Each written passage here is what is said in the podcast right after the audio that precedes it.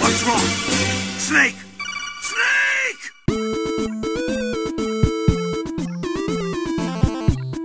Cześć, witajcie w 17 odcinku Gorących Krzeseł. Dzisiaj nadaje dla Was Kamil, Hej!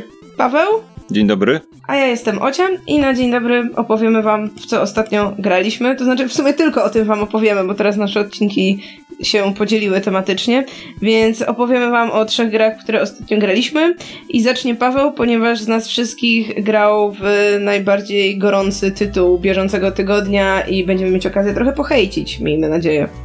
I od razu chcę podkreślić, mówimy w ogóle o Anthem, od tego zacznę, ale nie powiem, że grałem w ten tytuł, bo grałem w demo, więc yy, chciałem podkreślić, że dużo rzeczy może się zmienić, a demo było bardzo okrojone, to znaczy od samego początku wygląda to w ten sposób, że wiecie, trafiamy do lokacji, że tak powiem, socialowej, do miasta, czy jakkolwiek to tam y, się nazywa i podchodzimy do kolejnych postaci i one nam mówią, że nie mogą z, nam, z nami porozmawiać, bo to dopiero będzie w pełnej grze dostępne, nie? Więc tak naprawdę yy, mamy bardzo ograniczone możliwości i to była bardzo...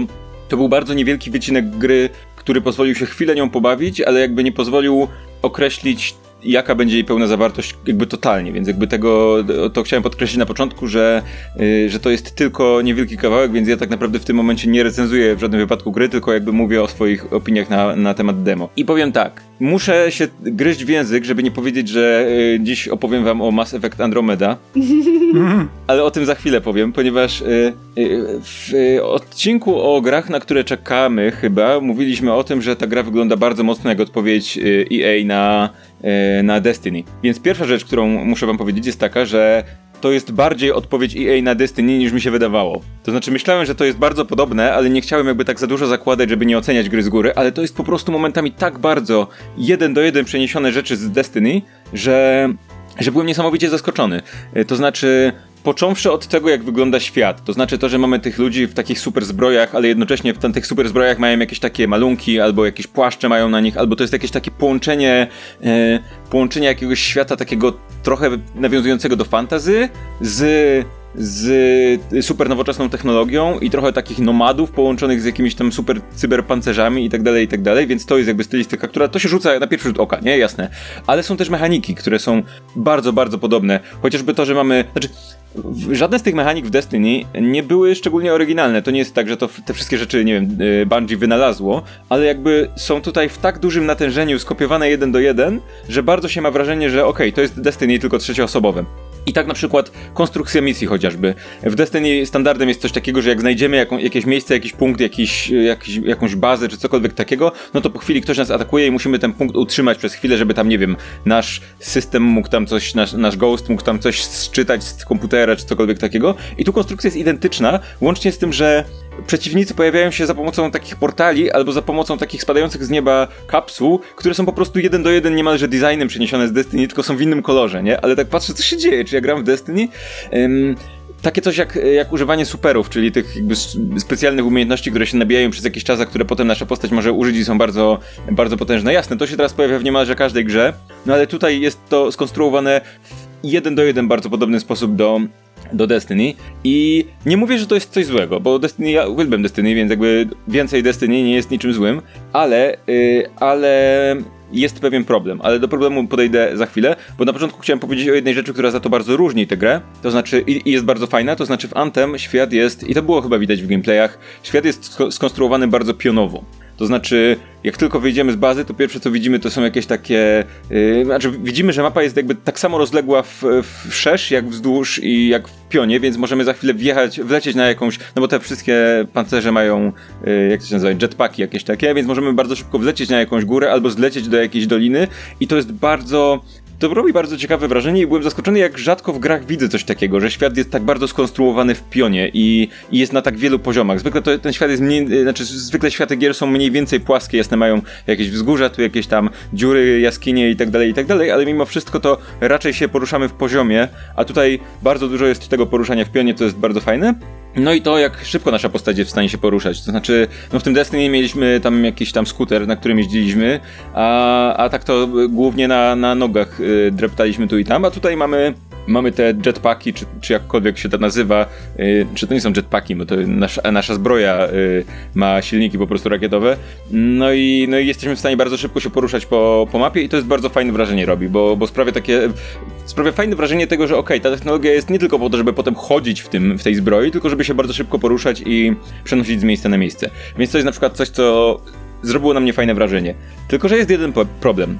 Jak już porównujemy grę do Destiny, to jest jedna rzecz, która w Destiny jest zrobiona doskonale. To znaczy, jest kilka rzeczy, które są zrobione przynajmniej bardzo dobrze, ale jest jedna rzecz, która jest yy, mi jakby sprzedała tę grę absolutnie i jest zrobiona doskonale. To znaczy, Destiny, jeżeli ktoś nie grał, ma świetny system yy, strzelania. To znaczy, świetny system yy, jakby symulowania fizyki broni i tego, że jak weźmiecie pięć różnych rewolwerów, y, wy wylosujecie albo gdzieś tam zdobędziecie pięć różnych rewolwerów, to jest wielkie prawdopodobieństwo, że każdy z nich będzie strzelał kompletnie inaczej i będzie, będziecie czuło niemalże jakby trzymając pada czuje się ok, ten rewolwer jest cięższy, ten jest szybszy, ten się łatwiej przeładowuje. Za pomocą takich drobnych statystyk mm, i jakby gra bardzo ładnie symuluje y, fizykę różnych broni, a dodatkowo samo w sobie strzelanie jest bardzo satysfakcjonujące, bardzo przyjemne.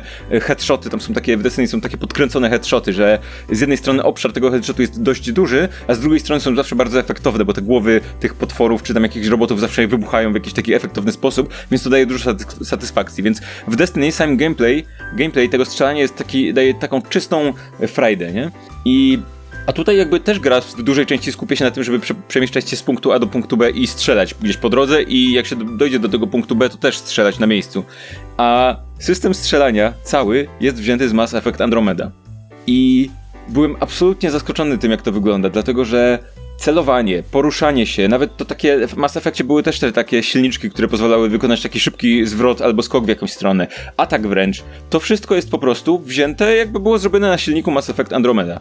A, a system strzelania i walki w Mass, w Mass Effect Andromeda znaczy, bo to jest zrobione na silniku Mass Effect Andromeda. W sensie... Znaczy, Andromeda jest zrobione na Frostbite i wszystkie gry EA są na Frostbite. Tak, od, od Inkwizycji. Tak, tylko, y, znaczy zakładałem, że y, jakby jedno to jest silnik graficzny, ale tu jakby bardziej mam na myśli silnik w sensie całej mechaniki poruszania, nawet mhm. wydaje mi się, że być może animacji częściowo zrobionych yy, na bazie tamtego poprzedniego, a Mass Effect Andromeda był grą, w której system walki był w najlepszym wypadku znośny. Głównie dlatego, że to była jakby gra, który, w której system walki nie był najważniejszą częścią, tak? No bo to jakby to była głównie gra mm. mimo wszystko RPG, a w której strzelanie było tylko dodatkiem. No a tutaj wygląda to na grę, w której strzelanie ma być główną częścią, mm. a te elementy RPGowe, no to ma być jakieś zbieranie sprzętu, czy tam jakieś wybieranie misji, jakby to nie ma być gra RPG, nie? I no i dostajemy system, system strzelania, który jest ok w najlepszym wypadku. E, dopóki nie zaczynamy, zaczyna się walczyć wręcz, bo walka wręcz, podobnie jak Mass Effect Andromeda, była, była strasznie mm, dziwna. To znaczy, tam, porusz, tam jest taki system poruszania się postaci dziwny, że bardzo ciężko się obrócić do 180 stopni. To znaczy, mm, w cofnięcie gałki na padzie do tyłu nie sprawia. Cofnięcie do tyłu, tak, bardzo ładnie, Paweł. Yy, skierowanie jej w tył nie sprawia, że postać się obraca i zaczyna, i, i kamera się obraca, tylko postać zaczyna iść tyłem i to zaczyna się. Więc obrócenie okay. się jest, jest problematyczne. Tak, tak pamiętam w Mass Effect Andromeda gdzie było. No i tutaj to jest to samo. Postaci, postać przy celowaniu porusza się na przykład bardzo powoli. To są takie drobne rzeczy, nie chcę tego opisywać, bo opisywanie w tym momencie sposobu celowania wydaje mi się nudne, ale przede wszystkim oczekiwałem, że skoro ta gra ma konkurować z Destiny, to przynajmniej ta walka będzie dawała dużo radochy i będzie, będzie sprawiała frajdę. Tymczasem nie. To znaczy po prostu w kolejne walki to jest ok, no trzeba postrzelać i zobaczyć, gdzie dalej będziemy biegali. I nie sprawiają mi żadnej radości, absolutnie. Więc jeżeli miałbym ocenić to demo, to jasne, ono pokazuje bardzo niewiele. To, co pokazuje fajnego, to jest bardzo fajnie wyglądający świat, y, bo jasne, on jest częściowo wzięty jakby mm, inspirowany powiedzmy Destiny, albo mający te same inspiracje, ale jednak ma swoje wyraźne, wyraźnie inne jest taki bardziej dziki, powiedzmy, niż ten świat Destiny. Jest mniej cywilizowany zdecydowanie. I, jakby poruszanie się po tym świecie i to, jak to wszystko wygląda jest, jest bardzo sympatyczne, chociaż grafika nie robi na mnie dużego wrażenia. Nie mam pojęcia, czy to wynika z, czy to, czy to wynika z tego, że to jest jakaś wczesna wersja sprzed tam paru tygodni, czy, czy to jeszcze będzie poprawione, no bo wiadomo, jakby efekty tam jakieś na, pod, na potrzeby bety można wyłączyć, więc trudno powiedzieć, jak ta gra będzie ostatecznie wyglądała na konsolach, ale jakby nie robi jakiegoś niesamowitego wrażenia. No i przede wszystkim jakby gameplayowo jest, no okej, okay, chyba, już, już nie pamiętam tak do końca tak naprawdę. Już ta, ta, ten system walki, to całe, to, to całe strzelanie było tak bardzo poprawne w najlepszym wypadku, że nie potrafię powiedzieć, że sprawiło mi jakąś niesamowitą nieprzyjemność, ale też jakby nie, nie sprawiło mi żadnej przyjemności, więc jakby po co mam grać w grę, w której głównie mam strzelać, jednocześnie wiedząc, że to strzelanie i ten system walki nie sprawia mi żadnej przyjemności. Więc jeżeli trochę czekałem na Anthem, mm, zanim usiadłem do tego demo, no to teraz już ostudziło to moje zapały, powiedzmy. Może się okazać, że jasne, że tam będzie tyle kontentu i tyle ciekawych historii i ten świat będzie taki fajny, że to strzelanie się okaże, że jest trochę na drugim planie i jednak nie jest to najważniejszą częścią i to, że ono jest poprawne będzie ok. Ale, no ale póki co mam takie... Eh, wolę, mam, mam... Ta gra sprawiła, że mam bardzo dużą ochotę usiąść i pograć z powrotem w Destiny. Bo po prostu dostanę to samo, tylko znacznie lepiej mm. i znacznie przyjemniej, więc, więc to chyba nie za dobrze. No bo tak patrzę sobie teraz, wiesz, odpaliłem sobie filmiki jak to wygląda. No i przede wszystkim pierwsze, co mi się narzuca na myśl, to, że te gry powinien robić Respawn, e, ci od Titanfalla, bo w, znaczy, wygląda bardzo szybko. Nie wiem, czy rzeczywiście takie, takie wrażenie robi podczas gry, ale mam wrażenie, że ta gra jest jakaś tak szybsza, ni, bardziej dynamiczna niż Destiny, e, a przy tym właśnie bardzo dużo jest e, ruchu. I to jest coś, co Respawn robi świetnie, jakby w Titanfallu to była najlepsza część, to, że można było biegać i miałeś poczucie e, swobody. Zawsze chciałem, żeby Destiny było trzecioosobowe, bo ja zdecydowanie wolałbym że walkę z trzeciej osoby w, tym, w tej grze. Przy tym e, też widziałem gameplaye, które się wydawały bardzo szybkie. W grze nie miałem aż takiego wrażenia, chociaż być może to wynika z tego, że po prostu niewiele grałem, więc e, jeszcze nie nauczyłem się grać na tyle sprawnie, żeby, żeby się tam szybko poruszać i tak dalej, i tak dalej.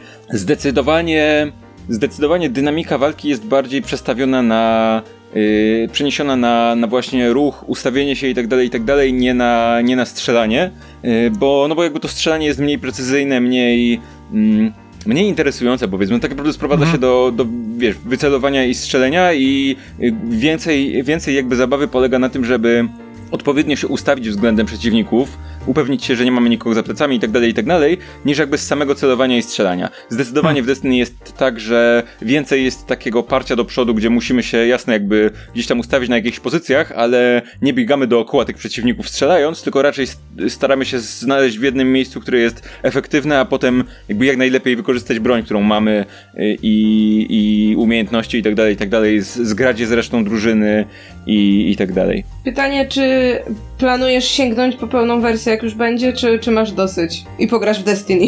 Zdecydowanie nie sięgnę po, po tę grę w momencie premiery bo, bo po prostu jakby to demo nie, nie przekonało mnie, żeby wydać pewnie pod 300 zł za, za taką produkcję. Zwłaszcza, że podejrzewam, że jeżeli to ma być gra głównie skoncentrowana na rozgrywkach online, no to podejrzewam, że tam będzie jakiś od razu y, plan na dodatki, które będą wychodzić regularnie po to, żeby jakby dodawać content, więc zakładam, że to nie jest tak, że się zapłaci za grę raz, tylko musisz zapłacić raz, a potem, żeby się nią cieszyć, no to de facto musisz pewnie od razu kupić y, jakiś season pass czy coś takiego. Nie wiem, no jakby to, to nie jest tak, że zagrałem w demo, nie? Więc to nie jest tak, że jakby skreśliłem kompletnie grę.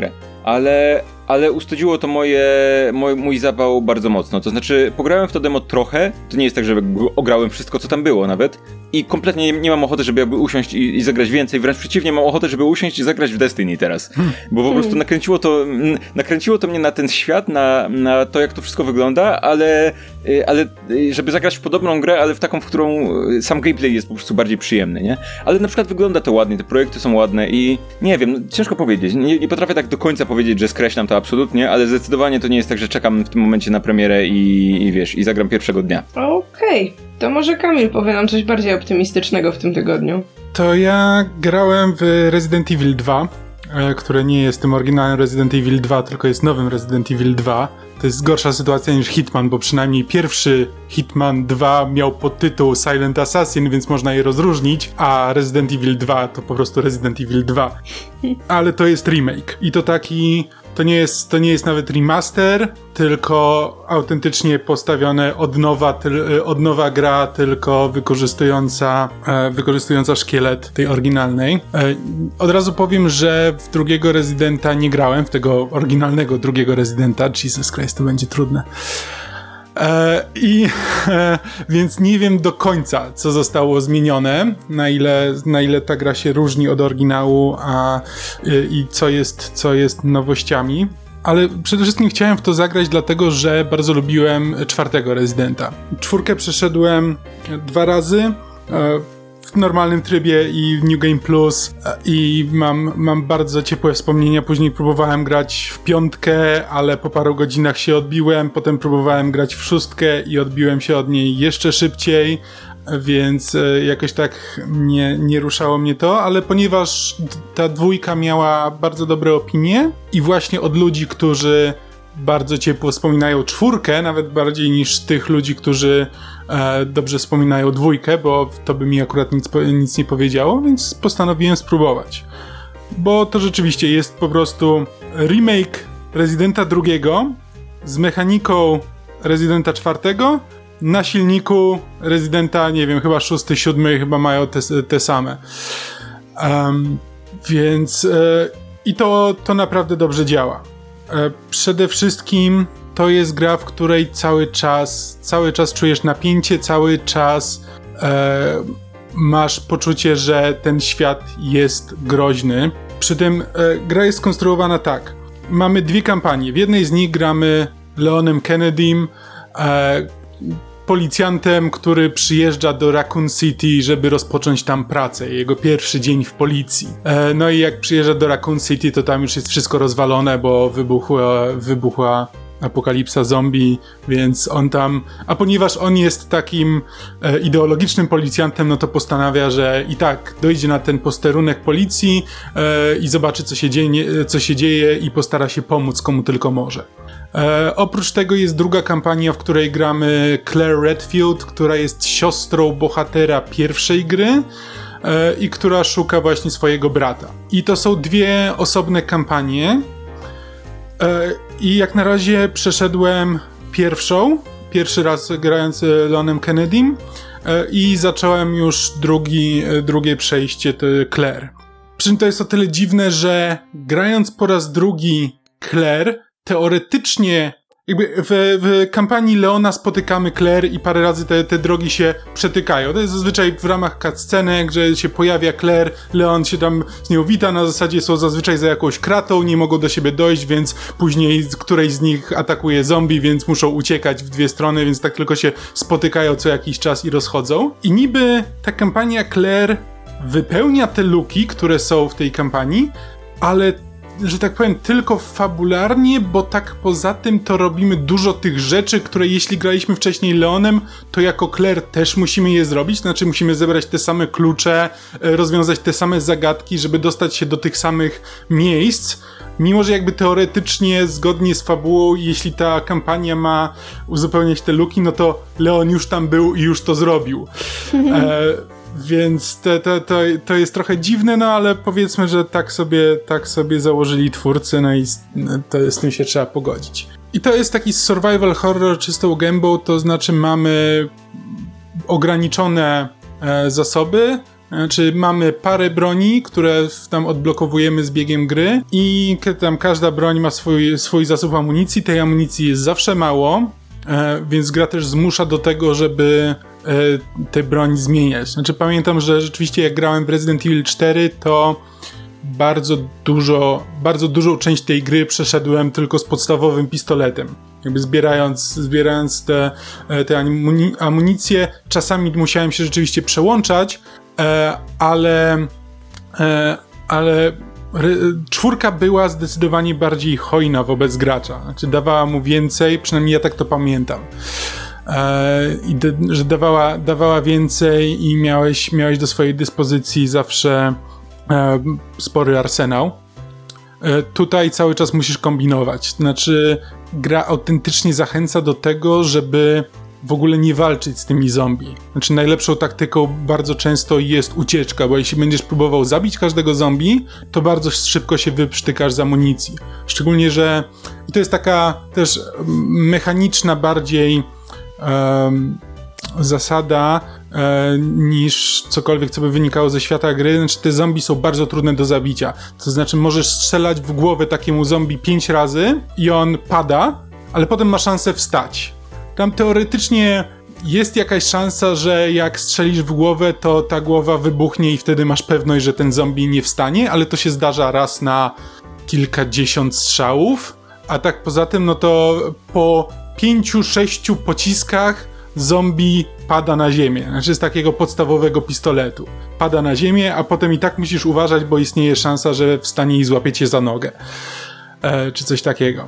Więc e, musisz cały czas uważać i zastanowić się, jak tylko staje na twojej drodze zombie, to czy mogę go teraz obejść, czy mogę go obiec dookoła, czy warto jest zużywać tę amunicję na to, żeby, żeby się go pozbyć, bo może na przykład czasami warto, bo na przykład masz pokój, do którego wiesz, że będziesz często wracał, albo będzie taką twoją bazą wypadową i przydałoby się go oczyścić, albo masz tutaj dużo do zrobienia, widzisz, że jest kilka różnych łamigłówek, więc będziesz musiał tutaj przychodzić parę razy, lepiej jest oczyścić ten pokój, żeby mieć potem spokój. E, I takich decyzji też musisz podejmować, bo na przykład e, gdzie niegdzie są okna wychodzące na podwórze i przez te okna mogą ci wejść zombie ale możesz też zbierać deski, żeby, za, e, żeby zabarykadować te okna. No ale tych desek jest zdecydowanie mniej niż okien, więc tylko musisz zdecydować, w którym miejscu potrzebujesz, żeby ten korytarz był bezpieczny dla ciebie później, to, to teraz go zabijesz dechami, więc już tutaj się nie pojawią nowe zombie, więc tutaj będziesz mógł przebiegać w miarę, w miarę bezpiecznie. E, I to jest coś, co ja bardzo lubię. Znaczy, z czwartego rezydenta pamiętam i e, że on mnie nauczył w survival horrorach, on mi nauczył, co lubię w survival horrorach. Może tak. E, a lubię panowanie nad środowiskiem. Znaczy to, że zostajesz wrzucony w otoczenie, które jest bardzo groźne. Cały czas wszystko jest dla ciebie zagrożeniem, szczególnie na początku. Wszystko cię może bardzo łatwo zabić, masz bardzo ograniczone zasoby i potem zdobywasz coraz więcej e, możliwości, Poza tym stajesz się coraz lepszy w ocenianiu na przykład tego, jakie, jakie zagrożenie stanowi jeden zombie, dwa zombie, trzy zombie, zombie, który jest ustawiony w takiej, e, w tym miejscu pomieszczenia, zombie, który jest ustawiony bliżej ciebie i tak dalej. Zaczynasz to wszystko oceniać coraz lepiej i, i wiesz, co, e, wiesz, co z tym robić. I w pewnym momencie czujesz się panem, panem swojego otoczenia, bo już jesteś w stanie przebiec ten korytarz, który na początku był, wydawał się e, tragicznie niebezpieczny. Już po paru godzinach przebiegasz przez niego normalnie, to, jest, to nie jest żaden problem. E, I Resident Evil 2 daje to poczucie w dużej mierze, to znaczy jest, e, tak jak mówiłem, nie jest tak szczodry, ale mimo wszystko daje ci wystarczająco dużo, żebyś musiał kombinować, ale cały czas jesteś e, jesteś ten jeden krok do przodu, zawsze jesteś trochę lepszy, już trochę, trochę więcej umiesz, trochę lepiej sobie radzisz z tą grą. Jest jeden element, który teoretycznie jest świetny i wiele ludzi się nim zachwycało i w teorii mi się też podobał, bo w remake'u wprowadzili mechanikę, której nie było w oryginalnej grze, znaczy e, jest postać, postać jest z oryginału, nazywa się Tyrant i to jest taki ogromny zombie, który kroczy e, on jest zresztą, to jest ogromny zombie, który ubrany jest w czarny płaszcz i czarny kapelusz, taki melonikowaty. Wygląda, wygląda to trochę komicznie, ale, e, ale to jest Resident Evil, to ma zawsze taki dziwny klimat e, kina grozy klasy B. E, ale to jest fajne, to robi klimat. I on kroczy pewnym krokiem, nigdy nie biegnie, po prostu kroczy przez te korytarze. I on, trochę tak jak Alien w Alien Isolation, on jest zawsze w świecie gry. E, on po prostu gdzieś jest w tym, e, na posterunku policji, w którym się toczy tam większość gry. Później gra się przenosi do innych lokacji, ale y, on tam się cały czas gdzieś tam pojawia. To nie jest tak, że przez całą tam grę jest, tylko e, w, w konkretnych, że tak powiem, epizodach. Czyli jest jak ten, jak, jak się nazywał ten w lesie Slender, tak? Taki Slenderman w wersji Resident Evil, tak? Być może, trochę tak, ale znaczy on po prostu jak, jak już jest, to zostaje po prostu w świecie gry i, i on sobie chodzi. I po prostu możesz na niego wpaść. I jeśli on cię usłyszy, to zacznie za tobą kroczyć. E, I, będzie, i będzie, będzie cię ścigał, więc musisz, musisz uważać i jego kroki zawsze słychać. Znaczy, gra ma bardzo fajny design, także e, korzysta z tego, e, z tych mikrofonów e, binauralnych, czy jak to się tam nazywa, także E, słyszysz, że on jest daleko, trochę nad tobą z lewej strony. I słyszysz po prostu kroki. Takie dudniące kroki, jeśli on jest w miarę blisko. Czyli to e, tak I... jak tyranozaurów w parku Jurajskim. Tak, tak, tak, dokładnie. E, I on po prostu, i on cały czas tam jest i musisz na niego uważać. I to bardzo fajnie brzmi, przynajmniej w teorii, w praktyce pewnie też dla pewnego konkretnego typu gracza, ale tak jak mówię, ja nie gram survival horrory po to, żeby koniecznie czuć grozę. Jakby rzadko kiedy czuję grozę. Jest, jest trochę niepokój i tak dalej, ale, ale najbardziej lubię właśnie te, to poczucie e, panowania nad otoczeniem. Właśnie ten, ten powolny, to powolne kroczenie, to, to, że to wrzucenie do niebezpiecznego świata i powolnego ogarnianie. Natomiast ten Tyrant, ta, e, ten kroczący gigant sprawia, że e, nie jesteś w stanie zapanować nad tym otoczeniem, bo on tam zawsze jest i nie da się go zabić. Możesz tylko przed nim uciekać. Możesz go tam, jeśli w niego będziesz strzelał, no to możesz go zatrzymać na chwilę, ale, ale nic mu nie zrobić, nie pozbędziesz się go nigdy. E, tylko, że to się dla mnie kończy tym, że okej, okay, wpadam na tego Tyranta, no to dobra, to biegnę w takim razie do najbliższego pokoju, w którym wiem, że jest bezpiecznie, bo jest kilka takich pokoi na planszy, w których są save pointy i do niego nigdy ten Tyrant nie wejdzie. Może cię ścigać pod same drzwi i jeśli wejdziesz do tego pokoju, to on już się tam nie dostanie. Eee, I to sprawia ta taka właśnie ta rozbieżność między tym, co gra próbuje osiągnąć, a tym, jakie masz możliwości w grze, sprawiają, że to się dla mnie stało po prostu frustrujące. Że to nie było tak, że o nie, o nie, słyszę Tyranta, muszę uciekać, o nie, co się teraz stanie? To było, kurde, chciałem pójść teraz na to drugie piętro, bo tam jest pokój, do którego muszę dojść i tam mam małą migłówkę i właśnie dostałem odpowiedni kluczyk, żeby tam otworzyć drzwi, ale nie mogę tam pójść, bo tam na drodze stoi mi Tyrant, więc ja teraz wrócę sobie do tego bezpiecznego pokoju, stanę tam na, na 3 minuty, w międzyczasie sprawdzę sobie maile na komórce, to on w tym czasie zdąży odejść i pójść sobie w inną część tego, e, e, tej posiadłości i ja wtedy będę mógł wyjść i pójść tam z powrotem. To w ogóle brzmi jak, trochę jak ten... Ym, zupełnie inaczej, ale trochę jak to 150 dni na znalezienie Waterchipa w Falloutie, nie? Czyli coś, co ja zakładam, że było projektowane po to, żeby budować e, e, atmosferę zagrożenia cały czas i takie jakby wiszące nad tobą widmo, że, że za chwilę możecie coś złego czekać, ale i, i teoretycznie mogłoby tak działać, ale w praktyce jest po prostu elementem, który odwraca twoją uwagę i e, uniemożliwia ci cieszenie się tym, co tak naprawdę oferuje gra, nie? Tak, szczególnie, że tak jak mówię, bez niego tam wciąż jest wystarczająco dużo zagrożeń. Tak jak mówię, mam wrażenie, że gdybym zebrał wszystkie przedmioty, które są w tej grze, to one i tak nie wystarczą, żeby zabić każdego, każdego zombie, który jest na planszy. Więc to nie jest tak, że możesz po prostu, e, że inaczej bez tego mógłbyś oczyścić e, ten posterunek policji i tam sobie chodzić i nie miałbyś żadnego zagrożenia. Cały czas to zagrożenie by było, byłoby trochę inne. I to jest takie. To jest coś, co strasznie chciałem, żeby mi się podobało. Znaczy, jak o tym usłyszałem, jak e, usłyszałem tam w jakimś podcaście, jak ktoś o tym opowiadał, to to brzmiało super. Strasznie fajny pomysł. Szczególnie, że w Alien Isolation mi się to podobało. To, że ten e, alien zawsze gdzieś tam jest i może ci nagle na, na ciebie wypaść i to nie jest tak, że to jest oskryptowane, tylko po prostu on rzeczywiście nasłuchuje i, e, i stara się ocenić, gdzie możesz być. Ale tutaj to po prostu się kończyło tym, że znalazłem parę sposobów na to, żeby go, żeby zawsze sobie z nim poradzić tylko, że to nie są interesujące sposoby. To jest po prostu ucieknij, zaszyj się, poczekaj, wróć do gry.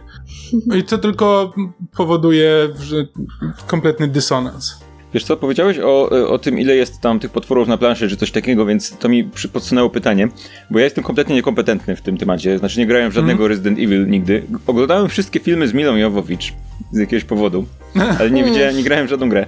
I powiedz mi, czy jak, jak to wygląda? Czy to jest open worldowa gra, że masz to miasteczko i się mniej więcej po nim poruszasz? E, to nie jest miasteczko. Czy jak to wygląda w ogóle?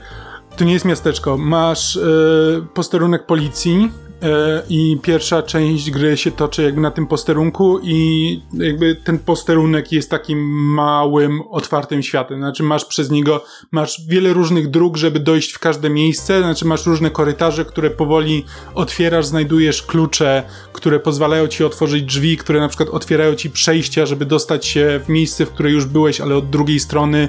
E, i daje ci po prostu możliwość nawigacji po tym całym posterunku ale to jest jakby zamknięta przestrzeń, kilka, kilkupoziomowa, znaczy masz parę pięter, e, w, na każdym piętrze są różne pomieszczenia i po prostu trochę jak w, w Castlevaniach, to znaczy, to znaczy, że musisz znaleźć jakiś przedmiot po to, żeby otworzyła się, otworzyło się przejście do, do nowej części tego, tego poziomu.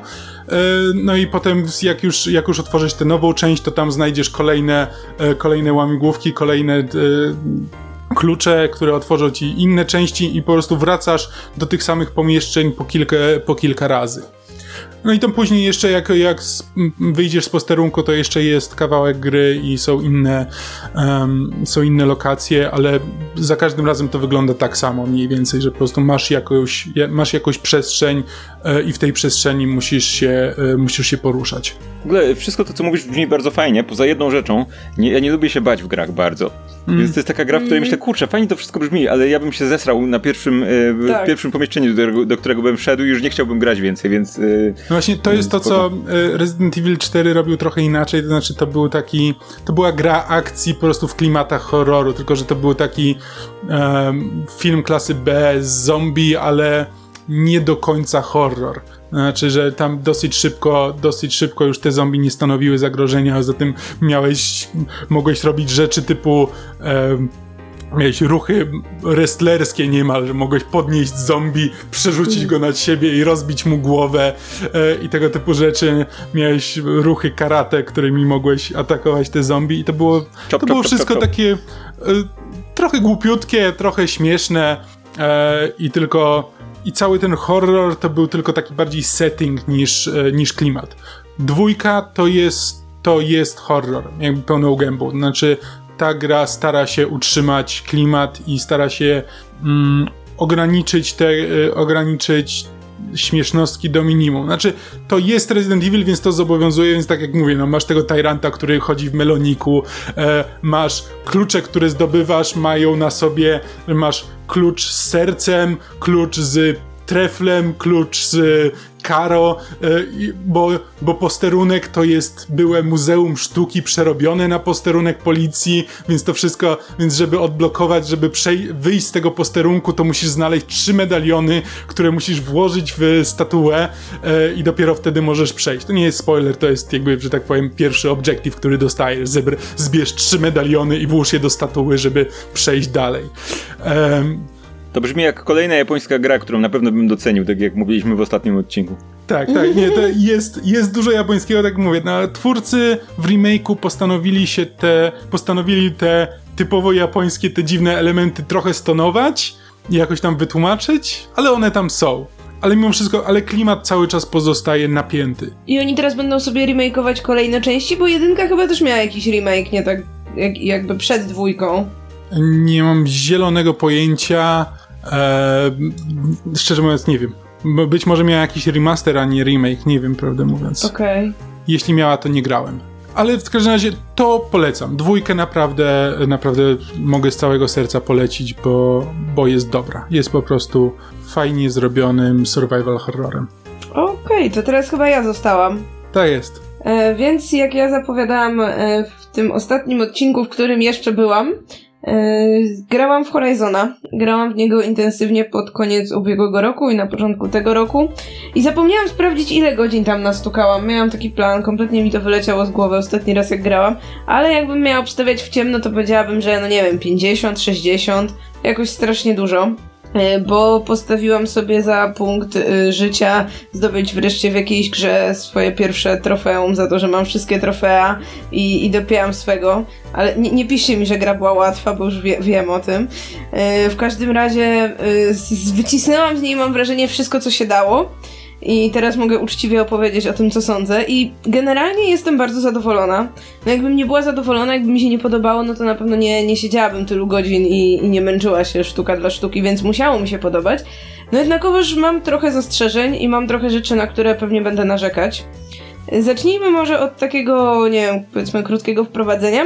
Ja się w ogóle zdziwiłam, jak się dowiedziałam, kto tę grę zrobił, bo zrobiło to studia, które nazywa się e, Guerrilla Games i oni wcześniej zrobili tylko Killzona, to znaczy zrobili ich kilka, tam od PS2 i potem na PS3, ale właściwie to jest takie studio, które tak sobie wypączkowało znikąd, poszło do Sony na zasadzie, ej, tu mamy pomysł na grę, wtedy właśnie na, na Killzone, i powiedzieli, ej, dobra, róbcie. No i tak sobie zrobili tam tych parę części, a potem stwierdzili, ej, dobra, nie chce nam się robić tego Killzone'a, wymyślmy coś nowego.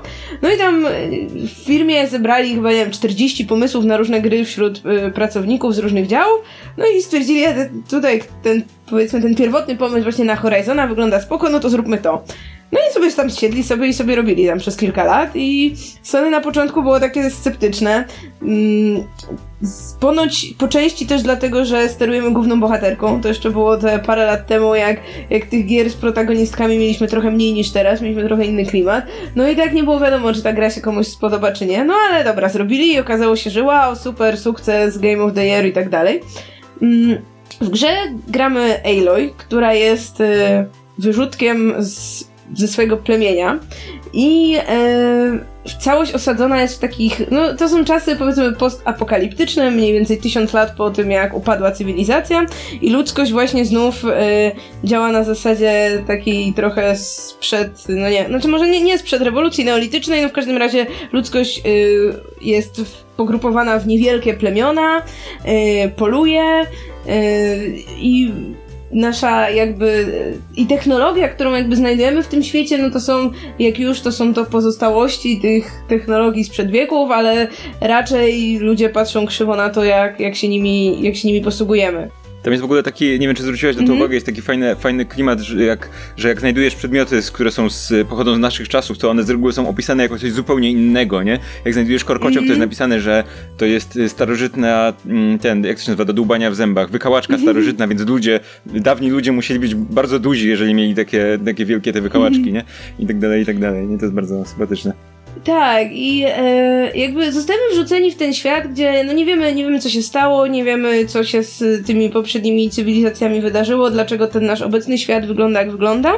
E, wiemy za to, że chodzą po nim takie mm, różnej wielkości dziwne potwory, takie ma maszyny przypominające zwierzęta, tylko że no nie nasze zwierzęta, tylko powiedziałabym takie bardziej zwierzęta z tych czasów prehistorycznych, bo są większe i są, e, no nie wiem, trochę w klimacie dinozaurów, ale coś, coś pomiędzy dinozaurami a takimi prehistorycznymi bestiami już z tych e, późniejszych czasów.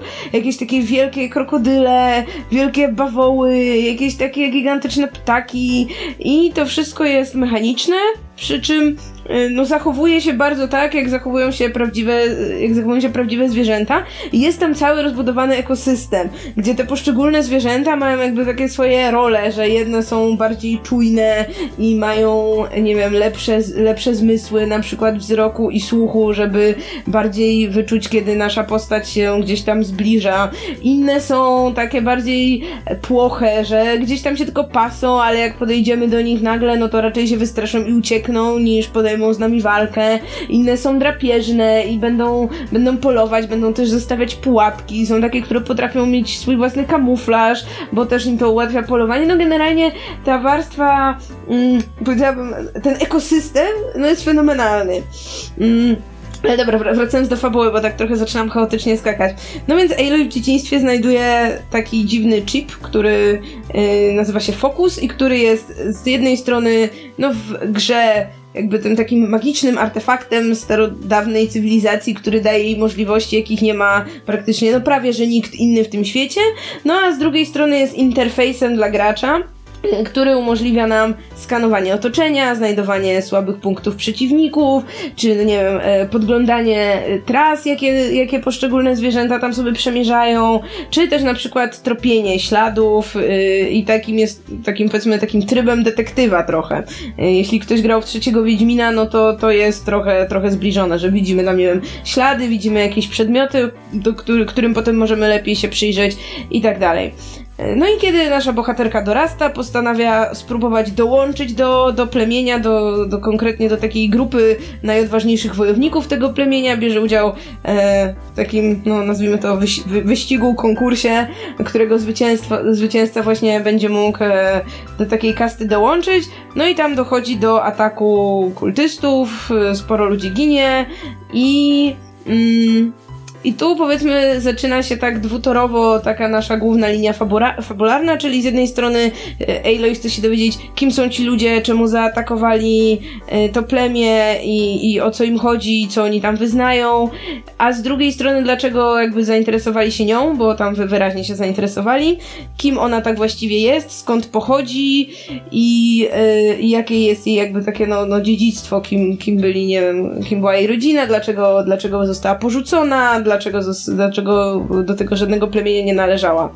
No i przy okazji oczywiście odkrywamy też historię tego świata, czyli jak to się stało, że ta cywilizacja, ta cywilizacja taka zaawansowana technologicznie wyginęła, skąd się wzięły te kroczące potwory, no i dlaczego obecnie jakby ta, te cywilizacje, które są, no to są właśnie na takim bardzo pierwotnym poziomie. I z fabułą ja mam największy problem. Bo ta fabuła, jak już ją całą poznamy, jak ją sobie spiszemy na kartce, to ona jest bardzo fajna. Tylko, że ona w grze jest moim zdaniem podana tak sobie. To znaczy, hmm.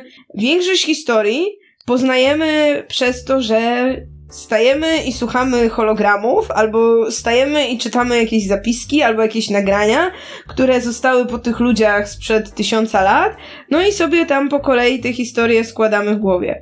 I wiem, że na pewno są ludzie, którym będzie to pasować, mnie nie pasowało kompletnie. Jakby mnie to oglądanie tych hologramów tu totalnie nudziło.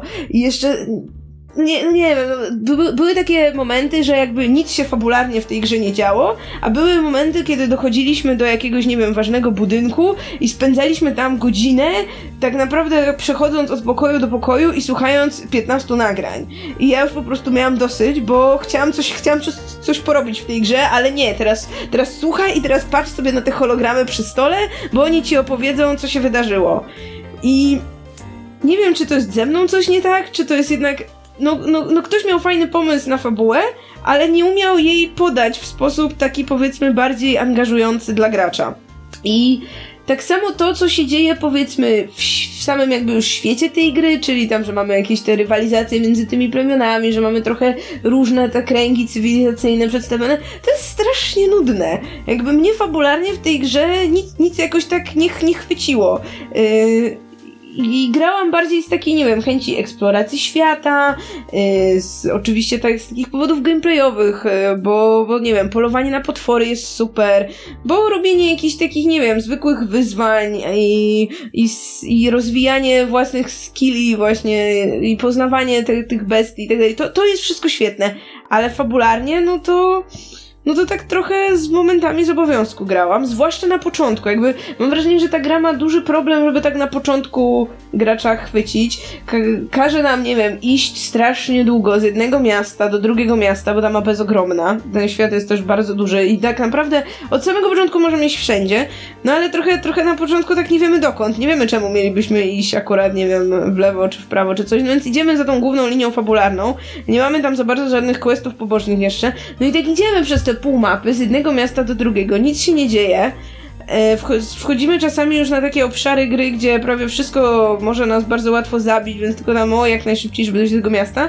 No i tak powiedziałabym w trzech czwartych, tak faktycznie, jak już wiemy o co chodzi, to to już jest ten moment, kiedy to tam gdzieś tam chwyta bardziej. Ale zanim do tego dojdziemy, no to ja miałam spore, spore problemy, żeby się w tę fabułę wciągnąć. Mm. No dobrze, zaczęłam mówić o tym gameplayu, bo gameplay jest super i sama ta, nie wiem, mechanika polowania na potwory, posługujemy się głównie łukiem, czy tam kilkoma łukami, kuszami, znaczy no nie, nie kuszami, takimi bardziej procami, które takie większe, nie wiem, bomby mogą z siebie wyrzucać. I to jest wszystko bardzo dobrze zrobione i strasznie podobało mi się to, jak widać postęp własnego takiego skilla, który rozwijamy, grając w tę grę, gdzie na początku, jak spotykamy te najprostsze, powiedzmy, typy przeciwników, ja miałam bardzo duże problemy i musiałam się głównie tam, nie wiem, chować gdzieś tam po jakichś krzakach i walczyć jeden na jeden z tymi potworami, gdzieś je tam wyciągać, a pod koniec gry, no to już po prostu... Yy, nie wiem, wymiatasz, rozwalasz te najcięższe potwory, wiesz dokładnie, którego tam, nie wiem, którego pocisku użyć, na który element y, pancerza, żeby tam, nie wiem, odpadł, albo żeby coś tam wybuchło.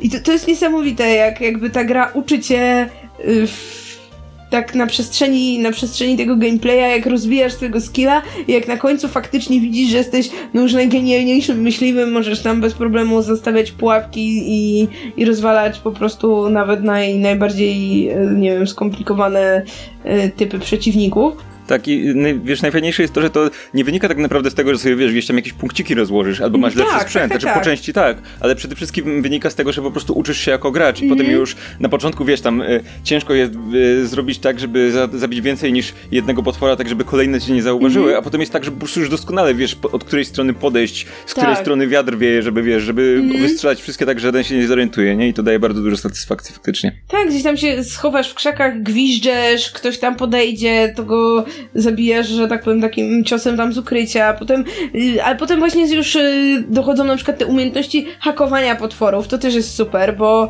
e, bo wraz z, rozwojem gry, jeśli tam będzie się robiło odpowiednie misje poboczne, no to można nauczyć się e, przejmowania kontroli nad tymi maszynami, co sprawia, że na niektórych z nich możemy jeździć, jak na koniach, e, a niektóre możemy e, jakby przyciągnąć na swoją stronę i one zaczynają walczyć z innymi bestiami. I to też jest super, że mm, przyjmujesz kontrolę nad jakimiś, nie wiem, dwoma, dwoma potworami i idziecie sobie na tego najsilniejszego, który już tam przypomina, nie wiem, tyranozaura, potwora i, i właściwie rozwalacie go w dwie minuty we, Jest w ogóle chyba jakieś osiągnięcie za to, żeby napuścić na siebie tego wielkiego T-Rexa i chyba tego wielkiego aligatora takiego, czy coś takiego? Jest jakieś osiągnięcie, żeby napuścić dwa na siebie jakieś. Tak, wydaje, wydaje mi się, że coś takiego co, było. Wydaje mi się, że nie ma, że nie ma, Nie może dla, pamiętam. dla własnej satysfakcji na pewno warto i na pewno, bo tam są też takie wyzwania strzeleckie, nazwijmy to, że każdy z tych plemion ma taką swoją e, chatę z jakimś najlepszym myśliwym, który sobie w tej chacie siedzi, jak się do niego przyjdzie, no to on zleca ci jakieś wyzwanie.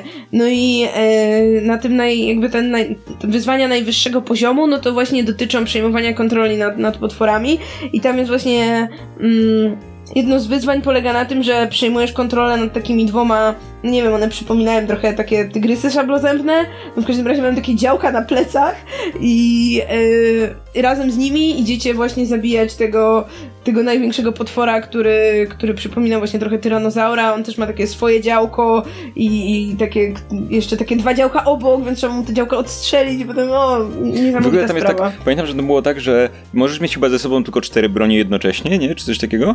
Możesz mieć cztery na tym pasku szybkiego dostępu, do, a w ekwipunku no to możesz mieć więcej, bo można sobie tam upgrade'ować Mhm. ekwipunek. I pamiętam, że to było tak, że y, na każdego, zwłaszcza z tych większych, było kilka spo sposobów na, na zniszczenie Mhm. każdej z tych maszyn. To znaczy, możesz rzeczywiście stanąć i strzelać bez sensu.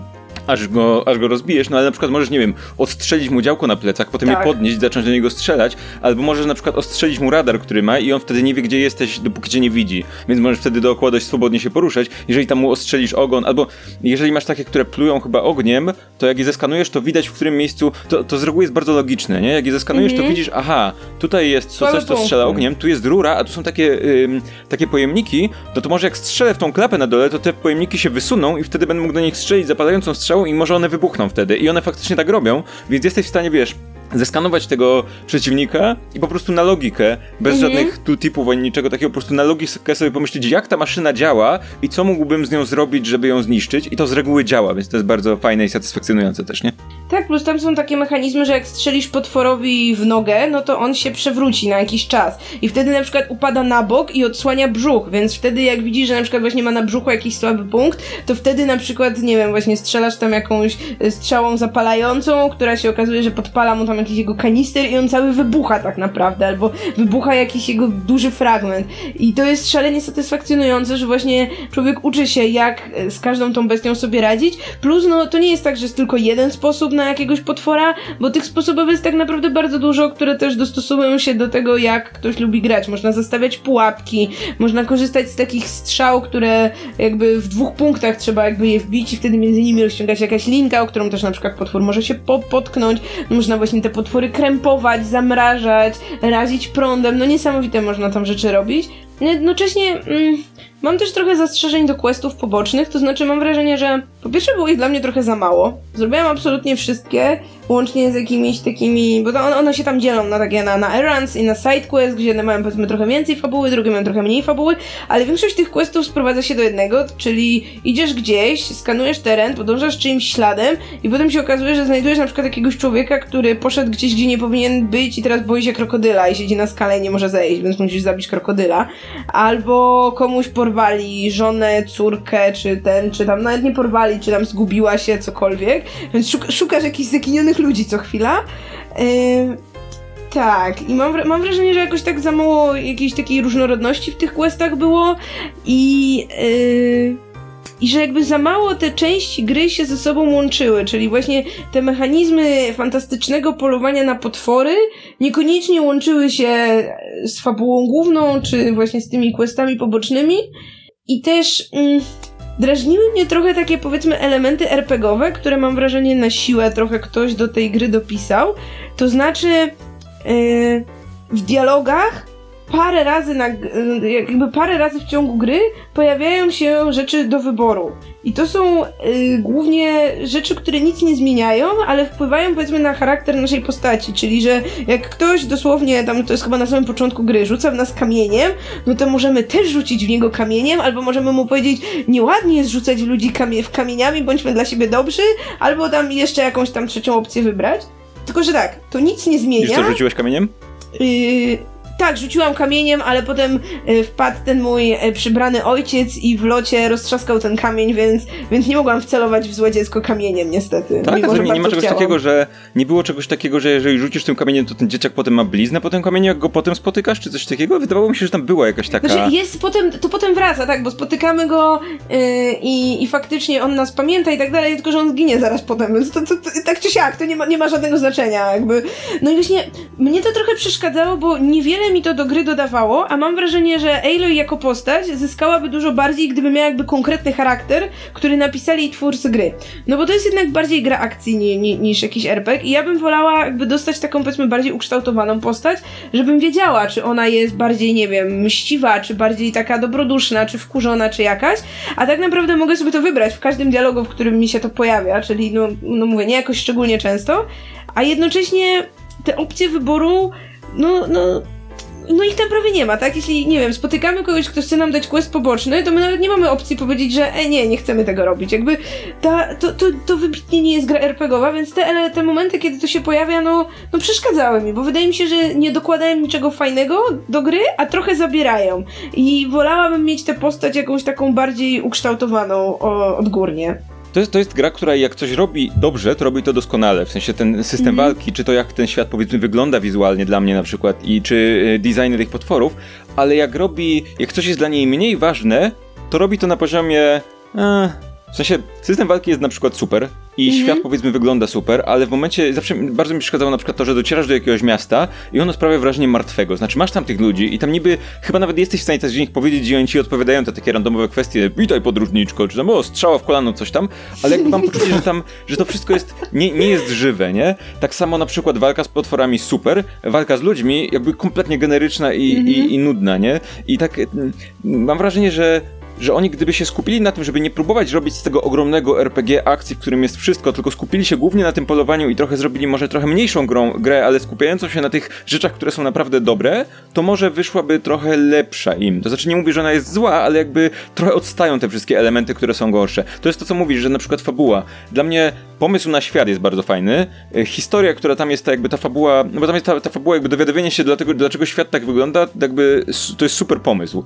Tyle, że tak jak mówisz, nie ma za bardzo środków na przedstawienie tego. Po prostu w, w tej grze nie ma zaprojektowanych tych środków, bo to nie jest gra RPG, w której robisz questy i dowiadujesz się takich rzeczy naturalnie, no więc musieli to do, dopchać, dodając ci tu coś do przeczytania, tu jakiś dziennik do tego i tak dalej. I Tak. to wszystko jest ciekawe, jak się to już przeczyta, no tylko, że sposób e, zdobywania tych informacji jakby po prostu nie jest, nie, nie, nie ma sposobu, który jest wpisany w grę, który by to wszystko dostarczał, nie? Więc to jest takie, no okej, no, no fajnie, że to jest, nie?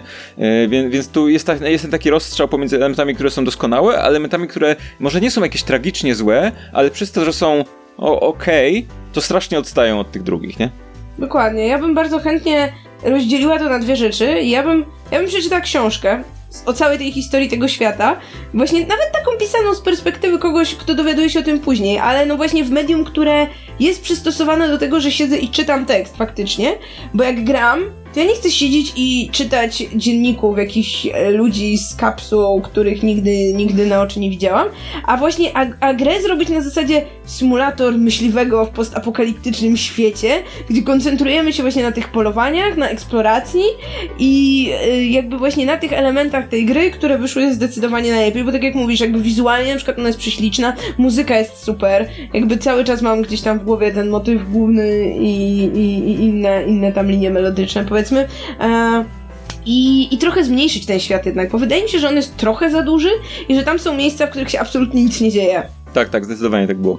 Pamiętam, że, chodzi, że były takie miejsca, gdzie chodziłem tylko po to, żeby odkryć mapę, ale tak. no tam niewiele było, nie? I, tak, no jakby w momencie jak mam grę, no taką, no, no może nie RPG, ale z, grę z elementami RPG i wchodzę do miasta i w tym mieście nikt nie ma dla mnie zadania, nawet jakiegoś durnego zadania typu przynieś mi 10 skór z dzików, no to jest mi trochę dziwnie. Mam takie poczucie, po co ja tu przylazłam, jeśli nikt tu nic ode mnie nie chce. Może to jest głupie, ale... Jednocześnie, gdyby, gdyby ta gra była... Jakby, e, moje, moje marzenie to jest jeden z dwóch kierunków. Albo żeby ta gra była faktycznie mniejsza i ograniczyła się mhm. do tych rzeczy, które są, albo gdyby była jeszcze większa i po prostu zrobić z tego, wziąć ten system, ale dorobić do tego jeszcze... Y, questy i historię na poziomie Wiedźmina, tak żeby to mm -hmm, był faktycznie tak. full RPG, a nie coś, co ma elementy RPG, które udają, tylko i są taką fasadą, tylko faktycznie zrobić z tego full grę. Gdyby, gdyby wyszła druga część, która już poszłaby jakby ten element y, polowań i gameplayu i walki był na dobrym poziomie, jakby ja nie oczekuję jego rozwijania, byłby super, ale gdyby na przykład wziąć drugą część i skupić się na rozwoju tego elementu, właśnie tych elementów jak scenariusz, dialogi, questy i rozwój postaci i tak dalej, i tak dalej. Rozwój postaci, nawet takie coś jak, y, jak ekwipunek.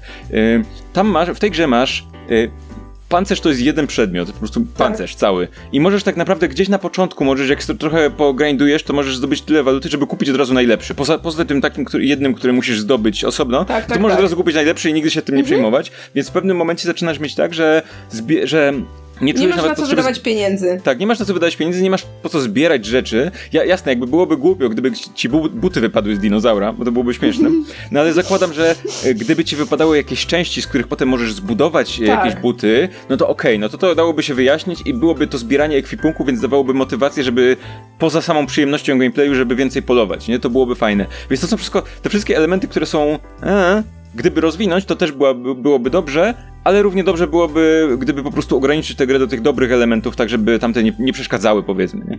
Tak, ja, ja y, trzymam bardzo mocno kciuki za to, żeby faktycznie powstała kolejna część i za to, żeby właśnie to, o czym my mówimy, gdzieś tam też przez twórców zostało wzięte pod uwagę. Może akurat nas słuchają i stwierdzą, tak, super pomysł. Z tego co wiem, to ta gra jest, zauważyłeś, że ta gra jest momentami bardzo podobna do Wiedźmina trzeciego. Tak, no sam ten system, y, powiedzmy, śledzenia właśnie, chodzenia po śladach, takich powiedzmy trochę tryb tam takiego detektywa slash myśliwego, no to to wygląda bardzo właśnie jak wzięte z trzeciego Wiedźmina. Tylko, że tu bardziej pasuje nawet. Z tego co wiem, to to nie jest do końca przypadek. W sensie, że mhm. podobno y, oni y, może nie podebrali, ale że sporo ludzi, którzy wcześniej pracowali w CD Projekcie, potem pracowali przy Horizon, y, więc, więc to nie jest przypadek, że tam jest mhm. dużo podobieństw i to nie jest przypadek, że tam jak ta gra wyszła, to na Twitterze, w Twitterze CD Projektu i Twitterze, jak się nazywa producent Horizon? Guerrilla Games. Na Twitterze Guerrilla pojawiały się arty, gdzie była Aloy mhm. z Geraltem tak, tak, i tak dalej, tak. i tak dalej.